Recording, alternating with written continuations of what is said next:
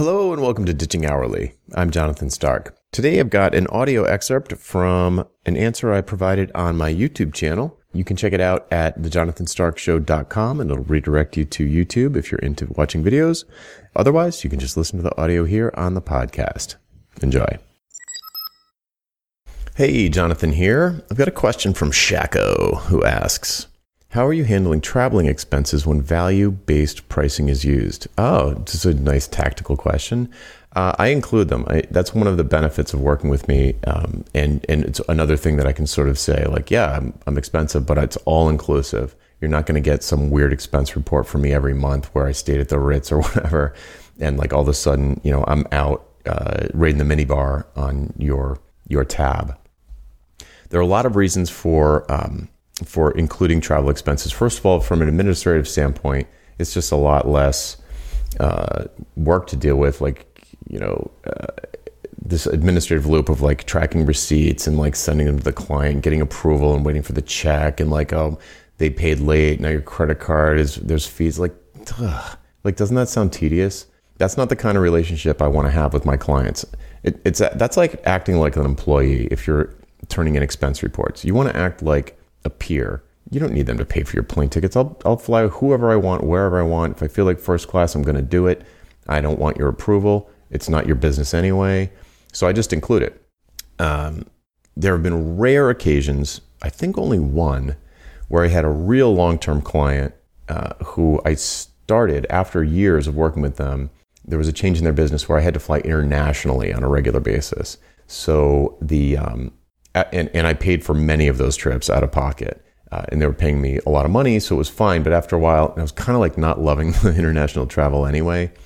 But after a while, I was like, look, I, I don't want to make the international travel arrangements. I'd rather have you guys do it. You guys pay for it. They were better at it. They they were from the country I was flying to, so it was way easier for them to set set it up themselves. It was actually getting really complicated for me. I didn't have a VA at the time. So with that one exception, that one exception, I let them just they just said, "Here's your ticket. Here's where you're staying. Here's your information."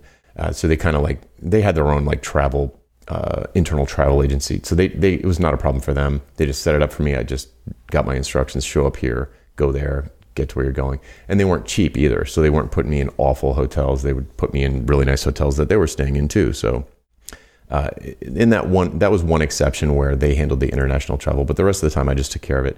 So if you're super concerned about it, I, I don't know where you live, but if you're in the US, I would say, like, you know, domestic travel is totally included because there's like, it, it, can't get totally out of control if you're just like in the US. It doesn't, it's not that big.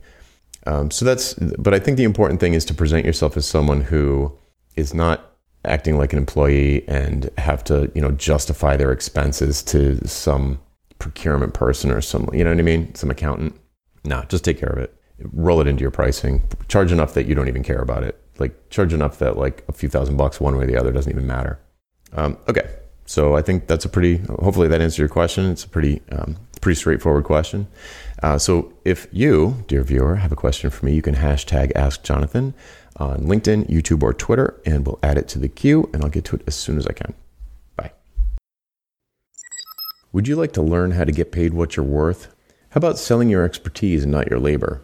We work through all of this together in the pricing seminar. Pre registration starts soon, and you can sign up to be among the first to know when early bird pricing is announced at thepricingseminar.com. That URL again is thepricingseminar.com. Hope to see you there. Hey, Jonathan again. Do you have questions about how to improve your business? Things like value pricing your work instead of billing for your time, or positioning yourself as the go to person in your space or maybe productizing your services so you never have to have another awkward sales call or spend hours writing another custom proposal. Book a one on one coaching call with me and get answers to these questions and others in the time it takes you to get ready for work in the morning. Best of all, you're covered by my 100% satisfaction guarantee.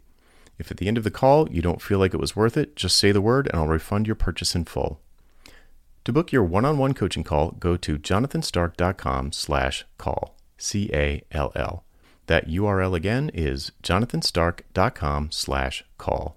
Hope to see you there.